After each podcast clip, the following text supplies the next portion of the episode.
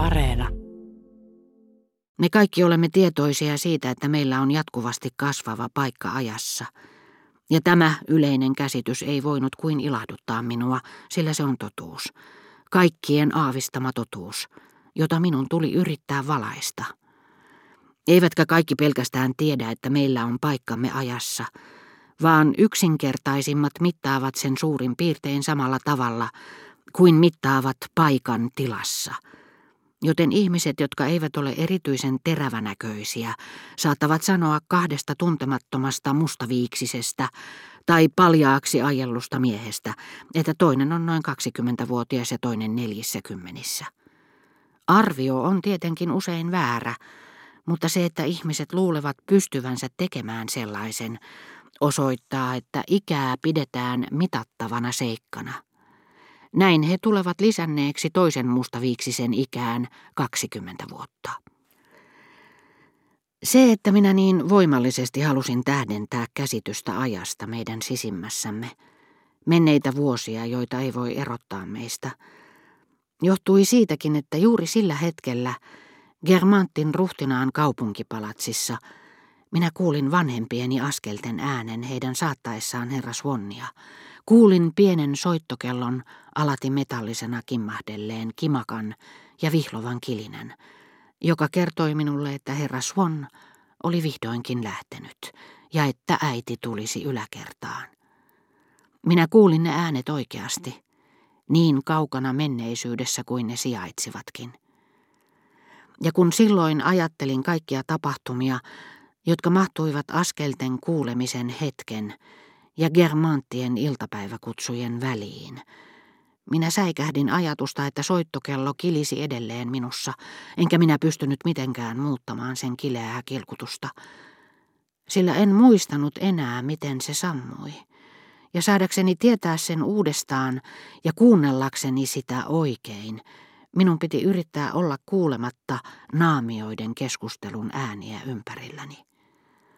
Kuullakseni kellon lähempää, minä jouduin vetäytymään syvemmälle itseeni. Kilinä oli siellä edelleen, sekä sen ja nykyhetken välissä koko äärettömän laajalle ulottuva menneisyys, jota en tiennyt kantavani. Kun kello oli soinut, minä olin jo ollut olemassa.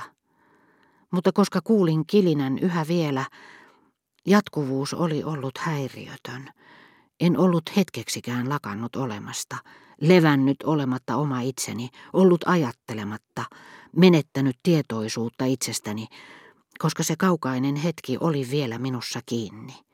Ja minä saatoin löytää sen uudestaan, palata siihen vain vaipumalla syvemmälle itseeni.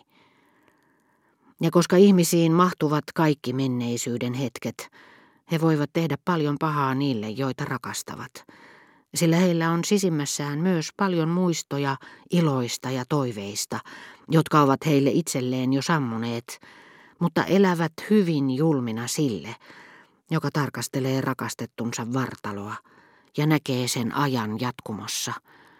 Rakasta vartaloa, josta hän on mustasukkainen, niin mustasukkainen, että saattaa toivoa sen tuhoutumista. Sillä kuoleman jälkeen aika vetäytyy vartalosta – ja muistot, nyt jo yhdentekevät ja haalistuneet, häipyvät pois menneestä, ja pian ne häipyvät myös jäljelle jääneestä, vaikka vielä häntä piinaavatkin, mutta lopulta ne kuolevat, kun elävän vartalon himoitseminen ei enää ylläpidä niitä. Arvoituksellinen Albertin, jonka näin nukkuvan ja joka oli kuollut.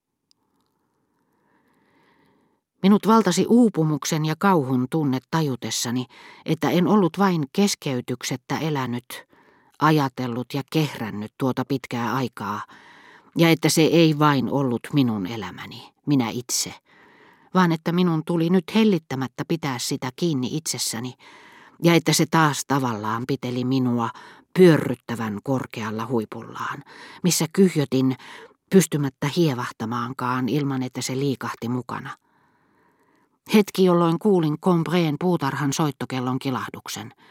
Tuo niin kaukainen ja silti sisäinen hetki oli kiintopiste äärettömässä ulottuvuudessa, jota en ollut tiennyt itsessäni olevankaan. Minua pyörrytti, kun näin kaikki nuo vuodet allani, ja silti sisimmässäni, aivan kuin olisin ollut kilometrien korkuinen. Nyt ymmärsin, miksi Germantin herttua, jota olin katsellut istumassa tuolissa, ihaillen sitä, miten vähän hän oli vanhentunut, vaikka hänellä oli niin paljon enemmän vuosia alapuolellaan kuin minulla, oli horjunut vapisevilla jaloillaan heti noustessaan ylös ja yrittäessään seistä pystyssä. Miksi hän oli näyttänyt vanhalta arkkipiispalta, jolla ei ollut hilpeiden pappiskokelainen hyörinässä, muuta tukipistettä kuin metalliristinsä. Minä ymmärsin, miksi hän vapisi kuin haavanlehti lähtiessään etenemään 83 vuotensa epämukavalla huipulla. Minusta tuntui kuin kaikki ihmiset olisivat kyhjöttäneet elävillä puujaloilla, jotka koko ajan kasvoivat, joskus korkeammiksi kuin kirkon tornit, tehden lopulta heidän kävelynsä vaivaloiseksi ja vaaralliseksi puujaloilla, joiden päältä he yhtäkkiä suistuivat. Tästäkö johtuu, että tietyn iän ylittäneiden miesten kasvoja ei oivaltamattominkaan erehdy luulemaan nuoren miehen kasvoiksi, ja että ne näkyvät kuin jonkinlaisen vakavuuden pilven takaa. Kauhistuneena huomasin, miten korkeiksi omat puujalkani olivat kasvaneet askelteni alla – enkä uskonut enää jaksavani pitää kiinni menneisyydestä, joka ulottui jo niin kauas alapuolelleni.